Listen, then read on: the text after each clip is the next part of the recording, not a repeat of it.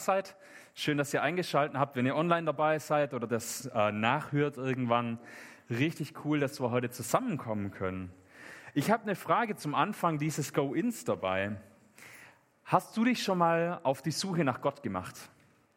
Also nach Gott oder nach dem Göttlichen oder nach dem Übernatürlichen. Hast du dich schon mal auf die Suche nach Gott gemacht? Dürft ihr mal kurz euch melden? Wer hat sich schon mal so richtig intensiv? Hast du schon mal dich auf die Suche gemacht? Wolltest du schon mal ins Angesicht Gottes blicken? Keiner? Vereinzelte. Ja, Einzelne, okay. Also es gibt ja Leute, die wachsen so auf, in ihrem christlichen Umfeld oder auch nicht christlichen Umfeld und machen sich da nie Gedanken drüber. Ja, sagen, ja, Gott gibt's nicht oder weiß ich nicht, kann man nicht wissen, Agnostiker oder sagen, ja gut, was hat das alles mit mir zu tun? Ich bin in einem christlichen Umfeld aufgewachsen. Ich habe ähm, äh, christliche Eltern, äh, die leben ihren Glauben auch tatsächlich lebendig, ähm, aber so als Kind kommt man ja irgendwann in das Alter, so mit 10, 11, 12, da wollte ich es wissen. Da wollte ich wissen, was hat es wirklich mit Gott auf sich. Ja? Und ähm, da wollte ich nicht mehr einfach nur das übernehmen, was meine Eltern mir halt so beigebracht haben. So, was man halt so mit der Muttermilch aufgesogen hat. Und dann habe ich mich auf die Suche gemacht.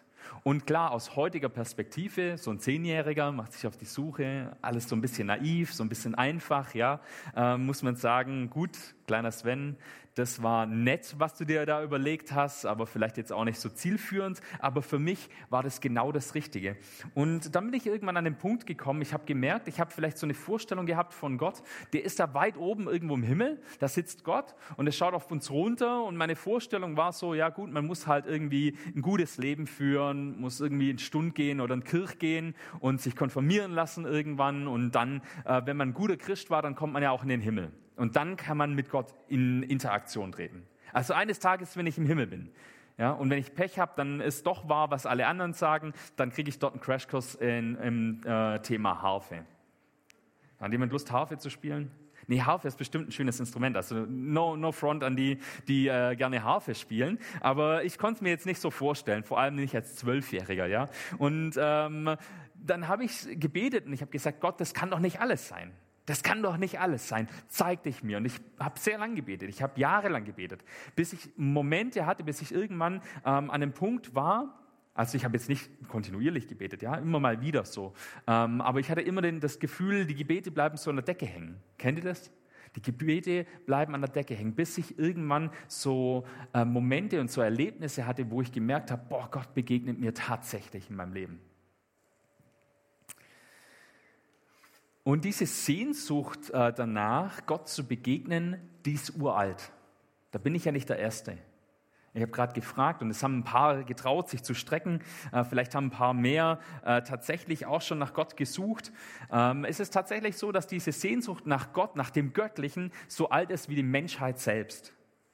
Ja, da haben sie Höhlenmalereien in Frankreich entdeckt, in Lascaux, Laco, keine Ahnung, ich kann Französisch nicht so gut, aber auf jeden Fall haben sie da Höhlenmalereien entdeckt. So, das sind so die ersten oder mit die ersten ähm, kulturgeschichtlichen Zeugnisse der Menschheit. Vor tausenden von Jahren haben da Leute Höhlenmalereien an diese Höhlen gemalt, sind da richtig tief in diese Höhlen rein und haben da ähm, Höhlenmalereien gemacht. Sehr wahrscheinlich, nimmt man an, aus spirituellen Gründen. Die waren da irgendwie auf der Suche nach der Geisterwelt oder nach dem, ähm, was das repräsentiert und haben da versucht, irgendwie diese Tiere zu bannen, die sie jagen wollten. Oder gar nicht weit von hier, knappe zwei Stunden mit dem Auto, habe es extra noch gegoogelt, ähm, die Venus vom Hohlefels. Das ist äh, eine Höhle in, am Fuß der Schwäbischen Alb, im Donautal, in der Nähe von Ulm. Da haben sie so eine Venus rausgeholt. Das ist so ein kleines äh, Figürchen und das hat damals ähm, in der Eiszeit so ein Jäger oder so ein Sammler aus einem äh, Stoßzahn von einem Mammut geschnitzt. Ja, und das ist ein Kultobjekt. Die Leute haben sich damals schon ausgestreckt, seit Anbeginn der Menschheit. Oder der ein oder andere wird schon gehört haben, dass man in Göbekli Tepe, das ist in der Osttürkei, ähm, riesige Steinmonumente, riesige Steinsäulen ausgegraben hat. Ja, wo vor Tausenden, Zehntausenden von Jahren schon Leute auf der Suche waren und äh, da Monumente hingebaut haben, um sich dort zu treffen, um dort irgendwelche rituellen Handlungen zu vollziehen. Die kannten noch keine Schrift, das war vor der Schrift. Das war, als Menschen noch nicht mal sesshaft waren. Damals schon hat sich der Mensch ausgestreckt und wollte wissen, was es auf sich hat. Und klar, berühmter sind natürlich diese Monumentalbauten, die wir überall kennen. In Ägypten, der Klassiker, die ganz riesigen Pyramiden. wie viel Zeit und Ressourcen diese Leute damals reingesteckt haben, um mit Gott, mit dem Göttlichen in Verbindung zu kommen. Riesige Pyramiden haben die aufgebaut.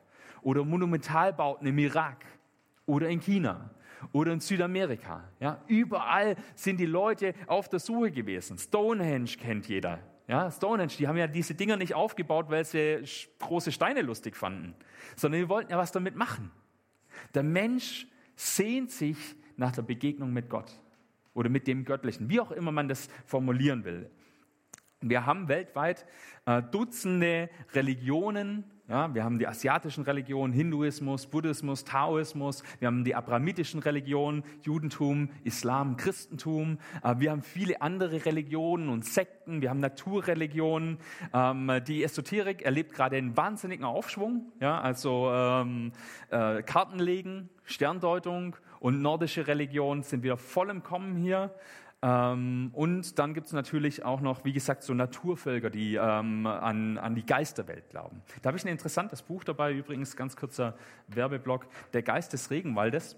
Ähm, da komme ich nachher noch mal kurz drauf. Und da geht es um einen Schamanen ähm, im brasilianischen Urwald. Und der ähm, schildert seine Erlebnisse mit dieser Geisterwelt, mit diesem Übernatürlichen und schildert seinen Weg hin zu Christus. Also ganz spannend, wie gesagt, ich komme nachher noch mal ganz kurz drauf.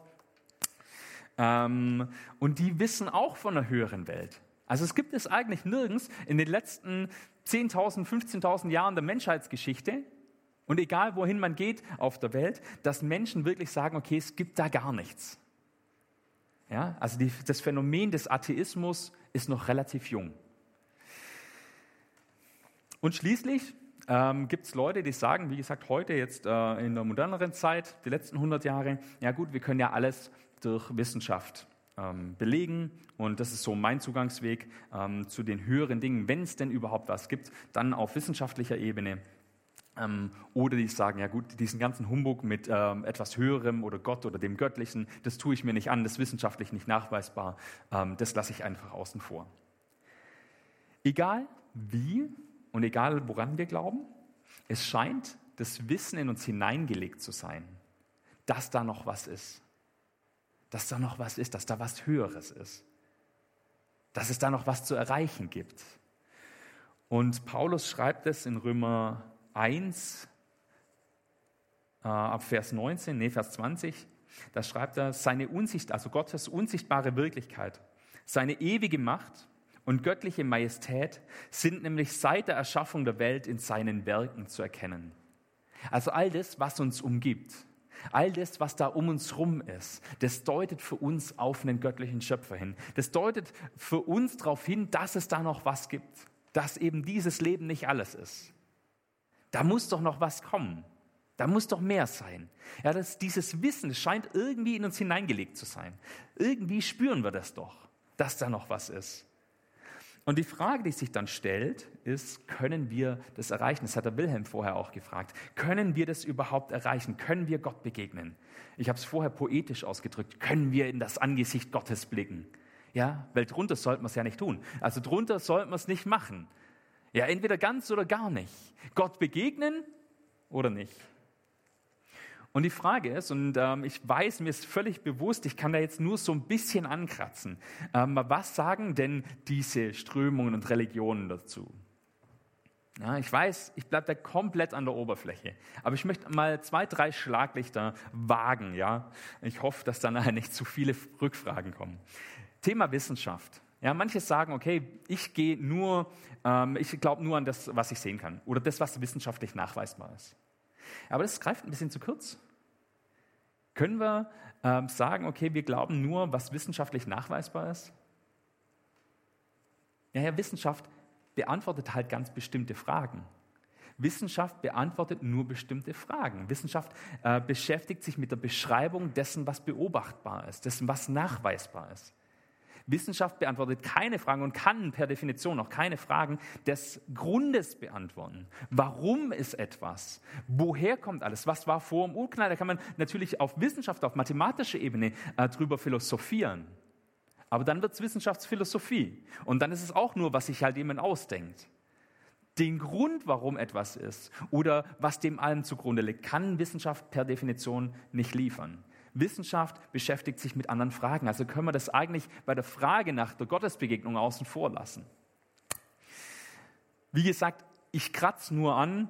Ähm, ich habe mir überlegt, okay, was ist zum Beispiel mit ähm, asiatischen Religionen? Da habe ich mal den Buddhismus beispielhaft rausgezogen. Ja, was ist denn mit Leuten, die dem buddhistischen Glauben nachfolgen? Ja, sagen die, man kann Gott begegnen? Und wie gesagt, das sind 1,5 oder 2 Milliarden Menschen, die diesen Glaubensströmungen folgen. Und es sind viele Glaubensströmungen. Ich kann es nicht abschließend ähm, und absolut richtig hier darlegen. Aber äh, im Buddhismus, wenn wir ihn in seiner Grundform nehmen, geht es nicht um Gottesbegegnung. Die Idee ist folgende. Es ist Schlechtes auf der Welt. Ich entziehe mich der Welt. Ich meditiere. Ich trenne mich gedanklich von all dem Schlechten in meinem Leben dem Schlechten in mir. Und durch diese Meditation und durch ganz viel Meditation, durch ganz viel Askese, durch Fasten und so weiter und möglicherweise oder sehr wahrscheinlich durch ganz viele Reinkarnationen kann ich mich immer weiter reinigen, bis ich mich irgendwann auflösen kann im Nirvana, im Nichts. Die Frage nach Gott stellt sich überhaupt nicht im Buddhismus, also zumindest in seiner äh, Urform nicht. Die Frage nach Gott stellt sich in manchen Religionen gar nicht, in manchen Strömungen, in manchen äh, Überzeugungen, Glaubensüberzeugungen gar nicht. Was ist ähm, mit Allah? Was ist mit dem Islam? Der Islam ist eine Religion, die unserer naja, auf den ersten Blick relativ ähnlich ist. Ja, ähm, die glauben auch an Gott.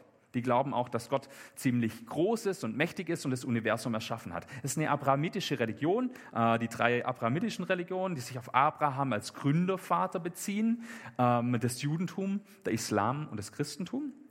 Und da sagt der Islam, ähm, Gott ist groß und Gott ist allmächtig und Gott ist anbetungswürdig. Aber wir können das Angesicht Gottes nie schauen. Gott ist viel zu groß, Gott ist viel zu mächtig. Du kannst ihn anbeten, aber du kannst keine persönliche Interaktion mit ihm führen. Er kann dir gnädig sein, natürlich, aber du kannst ihm nicht begegnen. Der Gläubige im Islam ist dazu aufgerufen, gute Dinge zu tun. Ja, er soll fasten, er soll nach Mekka fahren, er soll den Armen was abgeben, soll fünfmal täglich beten. Wer tut das so ungefähr? Wer von euch betet fünfmal täglich? Ja, könnt ihr euch mal eine Scheibe von abschneiden. Ne? Nee, mache ich auch nicht. Also keine Sorge. Ähm, aber dazu ist der Gläubige aufgefordert. Wenn er das alles tut, dann hat er gute Chancen, ins Paradies zu kommen. Dann hat er gute Chancen, dass Allah ihm gnädig ist. Und dann kommt er ins Paradies. Und im Paradies ist es toll, weil ähm, da geht es uns gut und das ist schön und das ist viel besser als hier auf der Erde. Und man kann Gottes Macht und Herrlichkeit noch besser sehen. Aber auch im Paradies ist eine persönliche Begegnung mit Allah nicht vorgesehen. Gott begegnen ist scheinbar ganz schön schwierig. Ich habe vorher dieses Buch erwähnt, ja, und ähm, das ist jetzt hier ein Buch über die Yanomami oder Yanomamö, äh, wie auch immer man äh, das ähm, übersetzt aus dieser Sprache. Ähm, das ist ein Urvolk, wie gesagt, im Regenwald in Brasilien und Ecuador lebt es. Die Leute, die Jim Elliott kennen, die äh, haben von denen vielleicht schon mal gehört. Und die leben dort und dieser Geist, äh, dieser Schamane, der beschreibt seine Begegnung mit der Geistwelt. Die Yanomami sagen, gut, du kannst mit dem Übernatürlichen durchaus in Verbindung kommen. Und das sagen auch viele andere Religionen, das sagen auch viele andere Glaubensrichtungen. Aber ich habe die jetzt mal beispielhaft rausgezogen, ähm, weil, das, weil ich das ganz interessant fand. Ich, mir ist das wieder in die Hände gefallen. Ich habe das vor ein paar Jahren mal gelesen. Und da beschreibt dieser ähm, Schamane, wie er eins der ersten Male in dieser Geisterwelt ist. Und dann beschreibt er dort, dass er in dieser Geisterwelt ist. Und ähm, dann sieht er dort eine Region, ähm, die anders ist.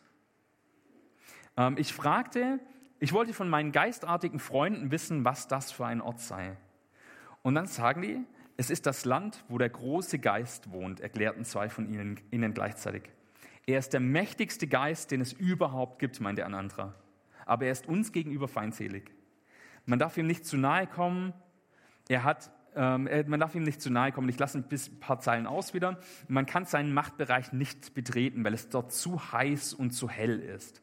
Aus dem Grund nennen wir ihn Jaiwana Naba Laiva, den großen, bösartigen, feindseligen Geist. Und er wird das Land niemals verlassen, um zu uns herüberzukommen und mit uns zu reden. Was bedeutet denn dieser Lärm, wollte ich wissen. Den machen all die anderen Wesen dort oben, die Loblieder auf ihn singen und seine Macht rühmen. Und dann wieder ein paar Zeilen ausgelassen. Ähm, beim Anblick all der Schönheit wurde ich ganz schwach. Ich stand da und schaute vom Grund des Sees hinauf. Das Wasser war so klar, dass ich alles sehen konnte und es war unbeschreiblich herrlich. Was ist das schön dort, flüsterte ich, wobei ich immer noch eine Scheu empfand, sie anzuschauen. Das ist interessant, das ist spannend. Also diese äh, Schamanen, die wissen von der Geisterwelt. Die sagen, man kann mit der Geisterwelt in Kontakt kommen, aber es gibt dort einen größten Geist. Es gibt dort was ganz Großes, was ganz Herrliches, mit dem wir nicht in Verbindung kommen können. Und wie gesagt, ich habe jetzt ein paar Schlaglichter rausgenommen aus den Religionen und Überzeugungen, Glaubensüberzeugungen, ähm, die ich euch vorher so aufgezählt habe. Und interessanterweise ist in all denen eine Begegnung mit Gott nicht vorgesehen.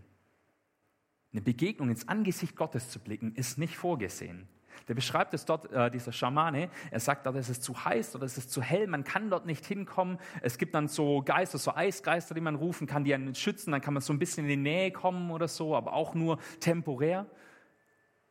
Eine Begegnung mit Gott ist nicht vorgesehen. Die Antwort ist also, können wir das erreichen? Können wir Gott begegnen? Lautet nein. Man kann Gott nicht begegnen. Jetzt sind wir aber hier in der Predigt ne? und ähm, das wäre ein bisschen deprimierend, wenn ich jetzt hier aufhören würde. Die Frage ist, was sagt die Bibel dazu?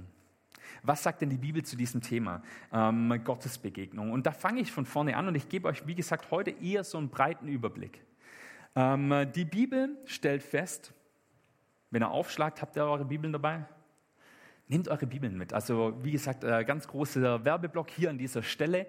Ähm, äh, kauft euch eine Bibel. Ähm, äh, ihr könnt mich auch ansprechen, wenn ihr irgendwie einen Tipp für eine gute Übersetzung braucht oder so. Und dann ähm, nehmt die immer mit, kritzelt da rein, markiert euch Zeug. Ähm, ist ganz interessant. Also tatsächlich mal sich mit diesem Buch auseinanderzusetzen. Und wenn ihr die aufschlagt, ganz am Anfang, erste Seite, erster Satz. Wer weiß, was da steht? Ja, fast. Am Anfang war das Wort des 1. Johannes, genau. Ähm, äh, Johannes 1 meine ich. Ähm, aber 1. Mose 1 steht, am Anfang schuf Gott Himmel und Erde.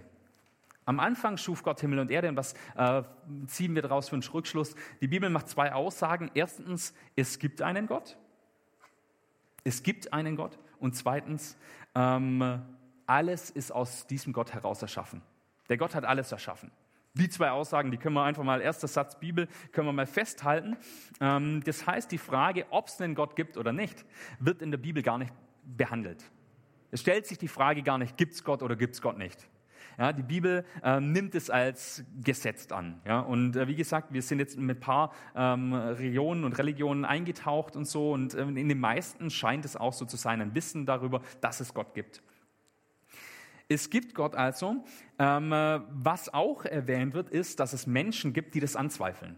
Ja, in der Bibel sehen wir immer mal wieder an Stellen, dass es Leute gibt, die diese Überzeugung anzweifeln. Vorher habe ich behauptet, es gab es in der Menschheitsgeschichte fast nie, nur die letzten 100 Jahre. Offensichtlich war das eine Falschaussage. Ja, also immer mal wieder scheint es doch Leute gegeben zu haben, auch in der Vergangenheit. Da macht die Bibel kein Hehl draus, äh, die anzweifeln, dass es Gott überhaupt gibt. So, jetzt große Klammer. Klammer auf, meistens äh, im Zusammenhang mit moralischem Verfall. Strichpunkt. Ich sage nicht, ähm, dass Atheisten nicht hervorragende moralische Überzeugung haben können und danach handeln können.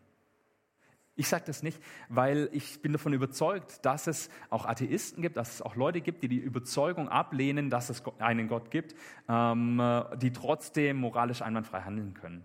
Das gibt. Die Frage ist nur, woraus rekrutiert sich diese Moral? Ja.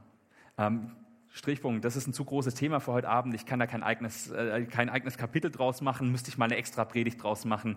Ähm, fragt es am besten nicht, wenn ihr über diese Thematik diskutieren wollt, kommt auf mich persönlich zu. Also ist kein Thema für heute Abend, Klammer zu.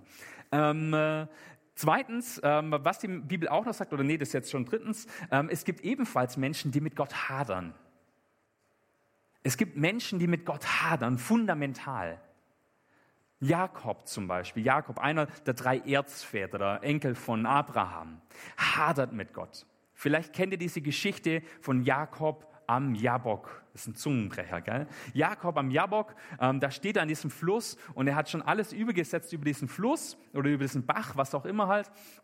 Und da ist sein ganzer Besitz auf der anderen Seite und er bleibt noch zurück und will dort die Nacht verbringen. Und sein ganzes Leben kulminiert auf diesen einzigen Punkt, auf diese einzelne Nacht.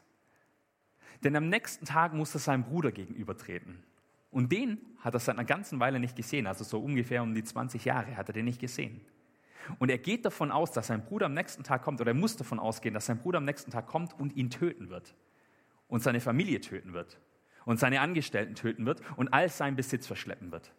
Davon muss er ausgehen. Sein ganzes Leben kulminiert in, diesen einzig, in diese einzige Nacht. 30 Jahre lang wollte der Kerl nichts von Gott wissen. 30 Jahre lang war ihm das Piep egal. Aber in dieser Nacht muss er mit Gott ringen. Und das ist interessant, die Bibel beschreibt es ganz lebhaft, ganz bildreich. Ja? Da taucht plötzlich ein Fremder auf und dieser Fremde, erfahren wir später, ist Gott. Und die beiden kämpfen mitten in der Nacht miteinander, die kämpfen auf Leben und Tod, kein Wort wird gesprochen. Bis Jakob irgendwann einsieht, ich brauche diesen Segen, das ist Gott, ich brauche diesen Segen. Und er ringt mit Gott. Und er sagt am Ende, segne mich. Ich kann ein Leben ohne dich nicht führen. Eine ganz spannende Geschichte, da kriege ich richtig Gänsehaut.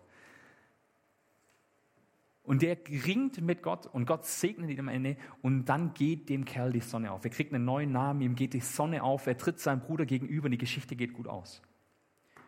Oder eine andere Geschichte, äh, wo jemand mit Gott ringt, Hiob. Viele von euch werden die Geschichte von Hiob kennen oder zumindest vom Hören sagen. Hiob, der Mann, dem unsägliches Leid widerfährt unsägliches Leid, der verliert alles. Sein Haus, seine Kinder, selbst seine Frau, wenn wir auf einer Beziehungsebene überlegen, sein Besitz, alles verliert er, unsägliches Leid widerfährt ihm, seine Gesundheit. Und keiner kann ihm helfen, seine Frau nicht, seine, seine, seine Freunde nicht, niemand kann ihm helfen. Und der leidet und er will Gott konfrontieren. Er sucht nach Gott. Nicht, weil er ein schönes Erlebnis will, nicht, weil er Lobpreis machen will, sondern er fordert Gott heraus. Er sagt, Gott soll sich rechtfertigen, er soll jetzt runterkommen aus seinem Himmel und er soll sich vor mir rechtfertigen für dieses Leid, das mir widerfahren ist, ungerechtfertigterweise. Und Gott kommt. Und Gott tritt ihm gegenüber und die beiden haben eine Begegnung auf Augenhöhe. Übrigens wird ihm die Antwort auf das Warum nicht gegeben. Aber für ihn reicht diese Gottesbegegnung aus. Leute hadern mit Gott, Leute kämpfen mit Gott. Ja, Petrus, der mit Jesus hadert, mit ihm kämpft und sagt, du darfst nicht sterben, du darfst nicht ans Kreuz gehen. Und Jesus, der zu ihm sagt, geh weg, du Satan. Was ist denn das für eine, eine, eine Unterhaltung unter Freunden, Menschenskinder? Oder Thomas, ja, auch ein Freund von Jesus, der sagt, es ist doch Schwachsinn, kein Tod, das steht wieder von den Toten auf. Jesus kann nicht wieder auferstanden sein. Ich glaube es erst, wenn ich meinen Finger in die Wunde stecke. Und Jesus kommt an und sagt, hier Thomas, hier kannst du mal fühlen. Und er steckt seinen Finger in die Wunde. Übrigens, wenn man so drüber nachdenkt, eine richtig widerliche Geschichte. Also, finde ich jetzt, aber. Ja, Menschen hadern mit Gott. Auch daraus macht die Bibel kein Hehl. Also, fassen wir nochmal zusammen. Die Bibel sagt, es gibt einen Gott und er ist der Ursprung von allem. Sie sagt aber noch was Drittes. Sie sagt, es gibt eine fundamentale Trennung zwischen Mensch und Gott. Es gibt da eine fundamentale Trennung. Und diese Trennung nennt sich Sünde. Ja, ich lese da mal was vor, Psalm 51 ab Vers 3, da schreibt David, Gott sei mir gnädig nach deiner Güte und tilge meine Sünden nach deiner großen Barmherzigkeit. Wasche mich rein von meiner Missetat und reinige mich von meiner Sünde, denn ich erkenne meine Missetat. Und meine Sünde ist immer vor mir. An dir allein habe ich gesündigt und übel vor dir getan, auf dass du Recht behaltest in deinen Worten und rein dastehst, wenn du richtest. Siehe, in Schuld bin ich geboren und meine Mutter hat mich in Sünde empfangen. Und dieser letzte Vers, finde ich, der hat es in sich. Siehe, in Schuld bin ich geboren und meine Mutter hat mich in Sünde empfangen. Da gab es ja jetzt im Mittelalter dann Leute, die äh, Theorien aufgestellt haben, ja, aufgrund dieses Verses und ähnlicher Verse, die gesagt haben, ja, äh, das ist die Erbsünde. Ja, und die erbst du von deiner Mutter, wenn die dich natürlich ähm, auf die Welt bringt, weil Sünde hat dann, oder die Erbsünde hat was mit äh, Geschlechtsverkehr zu tun. Ja, und da kriegst du dann die Sünde mit. Ja, das ist natürlich Quatsch sondern was hier David sagen will, ist, ähm, wir können nicht ohne Sündhaftigkeit leben. Wir können das nicht. wir können gar nicht sündfrei leben. Warum nicht? Ähm, das ist das, was wir tun. Keiner von uns ist perfekt. Jeder hat schon mal Mist gebaut. Ja, das ist mal das Erste. Ähm, da fordere ich jeden dazu heraus, also wenn ihr sagt, ich habe noch nie was Falsches gemacht, ähm, dann kommt nach der äh, Predigt zu mir, dann rufe ich die Leute mit den weißen Jacken an. Nee, also ganz im Ernst, jeder von uns hat doch schon mal, schon mal, schon mal Mist gebaut, ja? Ähm, dass wir vor einer Entscheidung standen und nur falsch oder fälscher entscheiden konnten. Oder dass wir aus Versehen was gesagt haben, was vielleicht jemanden verletzt haben könnte oder was getan haben oder was unterlassen haben, das uns nachhängt. Das ist immer so. Und gleichzeitig darüber hinaus, was wir getan haben, sind wir in einem Konstrukt ja, aus Sündhaftigkeit in dieser Welt, ähm, das uns nicht loslässt. Ich habe das Beispiel schon oft gebracht. Also die, die regelmäßiger hier sind, kennen das vielleicht. Ich weiß nicht, wer dieses Hemd genäht hat. Das habe ich beim C&A oder beim H&M oder so, hat das meine Frau bestellt. Und äh, das ist wahrscheinlich kein Fairtrade. Ich weiß nicht, welche Kinderhände das vielleicht genäht haben, ja, oder mit welchen giftigen Chemikalien da die Umwelt verschmutzt worden ist. Oder wenn ich Auto fahre oder fliege, in Urlaub fliege, dann trage ich ja zum Klimawandel bei. Wegen Klimawandel wird es in Afrika wärmer oder hier auch. Ähm, und Leute müssen fliehen aus ihren äh, Heimaten und schippern dann übers Mittelmeer und ertrinken. Ja, also diese, diese, diese Verquickungen, in denen wir drin sind, die, ähm, die Konsequenzen unseres Handelns, die wir gar nicht absehen können, und jetzt sagst du vielleicht, naja, aber Sven, schau her, ähm, jeder, jeder sündigt doch mal. Jeder sündigt doch mal, jeder ist doch mal schlecht, das passiert doch jedem mal, ist doch kein Problem, kann doch Gott ein Auge zudrücken.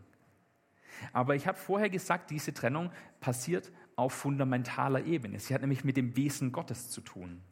In der Bibel heißt es in 1. Johannes 4, Vers 8, wer nicht liebt, hat Gott nicht erkannt, denn Gott ist die Liebe. Gott hat nicht nur Eigenschaften, sondern Gott ist etwas. Gott ist die Liebe. Gott ist das Leben. Gott ist vollkommen. Das ist nicht nur eine Eigenschaft von ihm, sondern er ist es auf fundamentaler Ebene.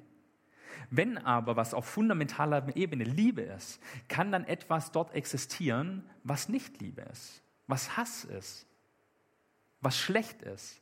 Es funktioniert nicht, oder? Es ist wie, ähm, wenn, ähm, wenn Heidi äh, einen, Kuchen backt, ja, hier fürs Sommerfest, und der Kuchen ist perfekt, der ist 99% perfekt. Ah, sagen wir 95% perfekt. Und 5% ist der Rattengift. Ja, wollt ihr den essen? Sorry, Heidi, ich weiß, dass du kein Rattengift ins Essen machst. Du weißt es schon, ne? Aber jetzt nur für das Beispiel. Du hältst mir für das Beispiel her, gell? Ja, oder es ist wie, wenn du in ein teures Restaurant gehst und du zahlst da dein Geld und dann kommt der Kellner und vorher macht er noch so und dann stellt er dir das Teller hin und dann ist da so ein Popel dran. Ja, das ist 99 Prozent von dem Essen ist gut, aber lässt du den Teller zurückgehen? Wahrscheinlich schon, oder? So, das geht nicht. Also ist 99 Prozent ist nicht gut genug. Dann ist es nicht mehr absolut Liebe. Dann ist Gott nicht die Liebe. Dann ist er ein Teil von Liebe oder dann ist er 99 Prozent Liebe. Aber wenn das das Wesen Gottes ist, dann reden wir hier über eine Trennung auf fundamentaler Ebene. Übrigens, die Konsequenz, sagt die Bibel, von dieser Trennung ist der Tod. Und auch das ist so ein, so ein Gefühl, wo da in mir aufkommt, wo ich sage, oh, muss das denn so hart sein? Warum diese Absolutismen? Aber es ist auch wieder genau das Gleiche, es ist genau das Gleiche. Wenn Gott das Leben ist, dann können wir bei Gott sein und das volle Leben, die volle Liebe und die volle Güte und die volle Perfektion haben. Oder wir können nicht bei Gott sein, aber wenn Gott das Leben ist, wenn er 100% Leben ist, ja, was bleibt dann übrig? Das Gegenteil von Leben, das ist Tod. Die Bibel sagt also, es gibt eine fundamentale Trennung zwischen uns und Gott. Es gibt aber noch eine gute Nachricht. Es gibt eine sehr, sehr gute Nachricht. Unser Gott ist nicht statisch. Der Gott der Bibel ist nicht statisch, sondern er ist lebendig. Was meine ich damit? Ähm, viele von uns in unserem Kulturkreis stellen sich Gott sehr statisch vor. Der sitzt oben im Himmel und dann stehen die Engel um ihn drumherum und dann sitzt er auf seinem Thron und hat alles gemacht und alles in der Hand. Und diese Vorstellung, die taucht in der Bibel auf. Ähm, sie beschreibt aber nur einen Aspekt Gottes. Und wenn wir den verabsolutieren, ähm, dann ziehen wir, äh, schießen wir am Ziel vorbei. Schießen wir am Ziel vorbei, genau. Ähm, der, der, Gedanke ist nämlich sehr griechisch. Die Griechen haben sich überlegt, alles ähm, hat ja eine Ursache. Ja, dass ich hier stehe und predige, hat ja die Ursache, dass ich mich irgendwann mal hier beworben habe. Das hat die Ursache, dass ich irgendwann mal Theologie studiert habe. Das hat die Ursache so und so. Und so kann ich immer weiter zurückgehen. Alles hat eine Ursache, ähm, bis an irgendeinen ganz speziellen Anfang, da steht Gott in der griechischen Vorstellung. In der modernen Vorstellung steht da ganz am Anfang der Urknall. Ja, alles hat irgendwo einen Grund und ganz, wenn ich ganz zurückgehe, dann komme ich beim Urknall raus. Und in der griechischen Vorstellung, die haben genau das gleiche Gedankenspiel gemacht und gesagt, okay, ganz am Anfang steht Gott. Der kann aber selber ja nicht bewegt worden sein, weil das ist ja der Anfang. Und der Gott, der da ist, das ist der unbewegte Beweger. Der wird selber nicht bewegt und setzt aber alles in Bewegung. Und diese Vorstellung, die ist in uns sehr stark verhaftet und äh, die speist sich auch aus manchen Bibelstellen. Zum Beispiel, wenn da steht, Jesus Christus dasselbe heute, morgen und in Ewigkeit.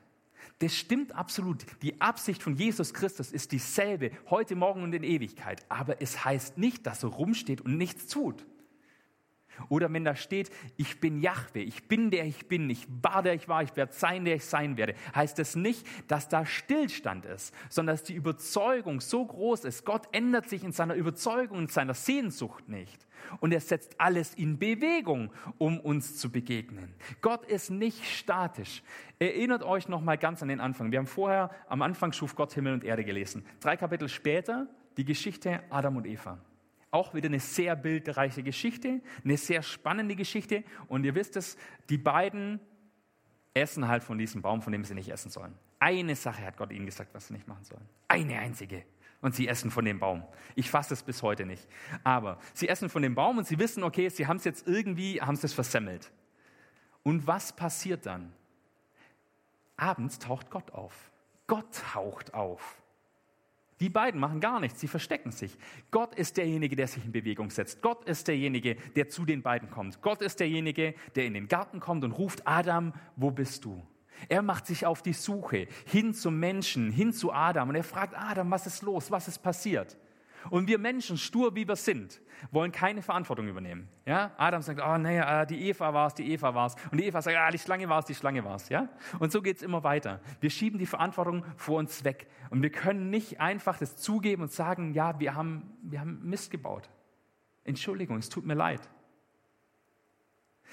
Und das zieht sich durch dieses Motiv, dass Gott dem Menschen nachgeht. Mit Abraham und Isaac und Jakob. Gott fängt mit denen was Neues an. Sagt, komm, ich, wir fangen was Neues an. Er begegnet ihnen sogar selber, personifiziert und sagt, komm, wir machen was. Wir machen da was Neues draus. Und später trifft er dann äh, Mose im Dornbusch und sagt, Gott, ich bin der ich bin. Aber das ist ja ein anderer Gott als der, der im Paradies war. Und ein anderer, äh, also von der Form her anders, ja, ähm, äh, der äh, Abraham, bege Abraham begegnet ist. Ja?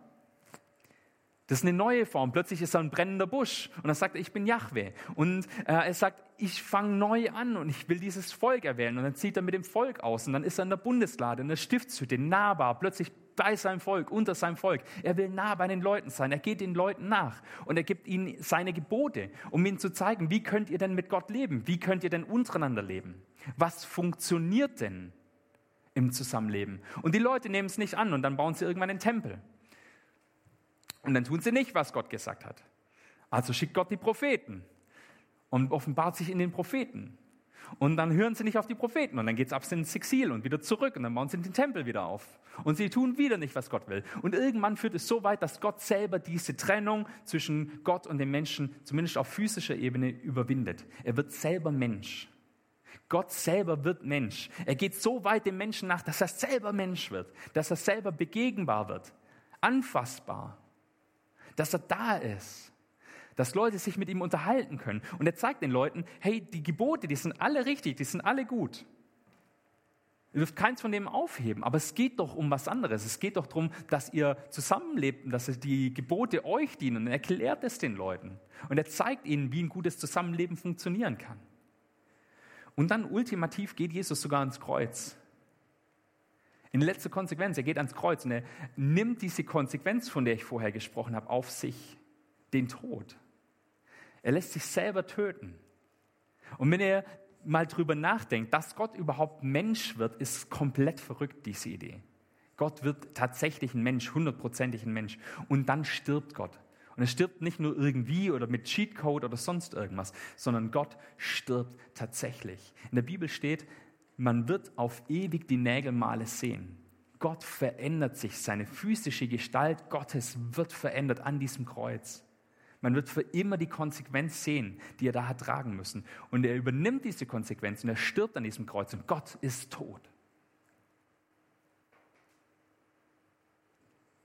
Und wenn Gott tot ist, dann kann es diese Trennung nicht mehr geben zwischen uns und Gott. Und weil er das Leben ist, kommt er zurück von den Toten. Und er kommt zurück von den Toten und er geht in den Himmel. Und er schickt uns seinen Heiligen Geist. Er selber kommt in unser Leben. Der Heilige Geist ist Gott. Gott, der in uns leben möchte. Weil jetzt ist diese Trennung überwunden. Und wir müssen das nur zulassen. Können wir Gott begegnen? Ja. Ja, wir können ins Angesicht Gottes blicken. Wir können seinen Heiligen Geist einfach in uns reinlassen, ihn selber in uns reinlassen. Er wohnt dann in uns. Er ist Teil von uns. Die Trennung ist komplett aufgehoben. Ich kann Teil von Gott werden. Wie verrückt ist das eigentlich? Das ist, was uns in der Bibel verheißen ist. Und ich möchte euch einladen, dass ihr euch nicht mit halben Dingen zufrieden gebt. Dass ihr euch auf die Suche macht nach dem Angesicht Gottes dass ihr nicht nur irgendwo hier zum Go-In kommt oder in die Gemeinschaft kommt oder in die Kirche geht oder sonst irgendwas, wenn man das halt so macht oder ja, irgendwie halt beten und irgendwie halt Bibel lesen, sondern nehmt diese Fülle in euch auf. Bittet Gott, dass er Wohnung in euch nimmt. Lasst Gott Wohnung in euch nehmen und lasst euch verschmelzen mit Gott. Lasst euch versöhnen mit Gott. Das ist die Einladung, die uns die Bibel gibt. Und die nächsten drei Male werden wir uns mit diesem Thema weiter auseinandersetzen. Wir werden die Karina hören zu, dem, zu der Frage, ja, wie sieht es jetzt aus in meinem Leben? Wie kann ich jetzt Gott konkret hören? Ja, jetzt sagst du, da ist der Heilige Geist in mir drin und dann ist er da irgendwie. Und, und jetzt? Ja, was passiert jetzt? Wie kann ich auf Gott hören? Wie kann ich ihn wirklich hören? Wie kann ich ihn wirklich erleben in meinem Leben? Wir werden Johannes hören, der nochmal drüber redet, über Gott, wie er sich am Kreuz offenbart. Und wir werden die Hannah hören, die über die Bibel redet und wie sich Gott dort offenbart und wie wir mehr über ihn lernen können und was uns das für unsere Beziehung zu ihm bringt. Den längsten und besten Liebesbrief der Welt. Ich lade euch ganz herzlich ein, seid dabei und damit bin ich am Ende meiner Predigt und des Werbeblocks. Ich möchte noch beten. Herr Jesus, vielen Dank, dass du komm, gekommen bist auf diese Welt, dass du wirklich Mensch geworden bist, dass du diese Trennung ultimativ überwunden hast und danke, dass wir ja, dich einladen dürfen, zu uns einladen dürfen, in unser Leben einladen dürfen. Danke, dass wir mit dir unterwegs sein dürfen. Das ist das größte Geschenk der Welt. Ich möchte dich bitten für jeden, der heute hier ist, der eingeschaltet hat oder die eingeschaltet hat, ja, dass die Leute das wirklich annehmen und sich nicht mit einem halben, mit einem lauen Christsein zufrieden geben, sondern wirklich einfach deine Kinder werden, Danke, dass du da bist und danke, dass du mit uns in den Abend in die Woche gehen willst. Amen.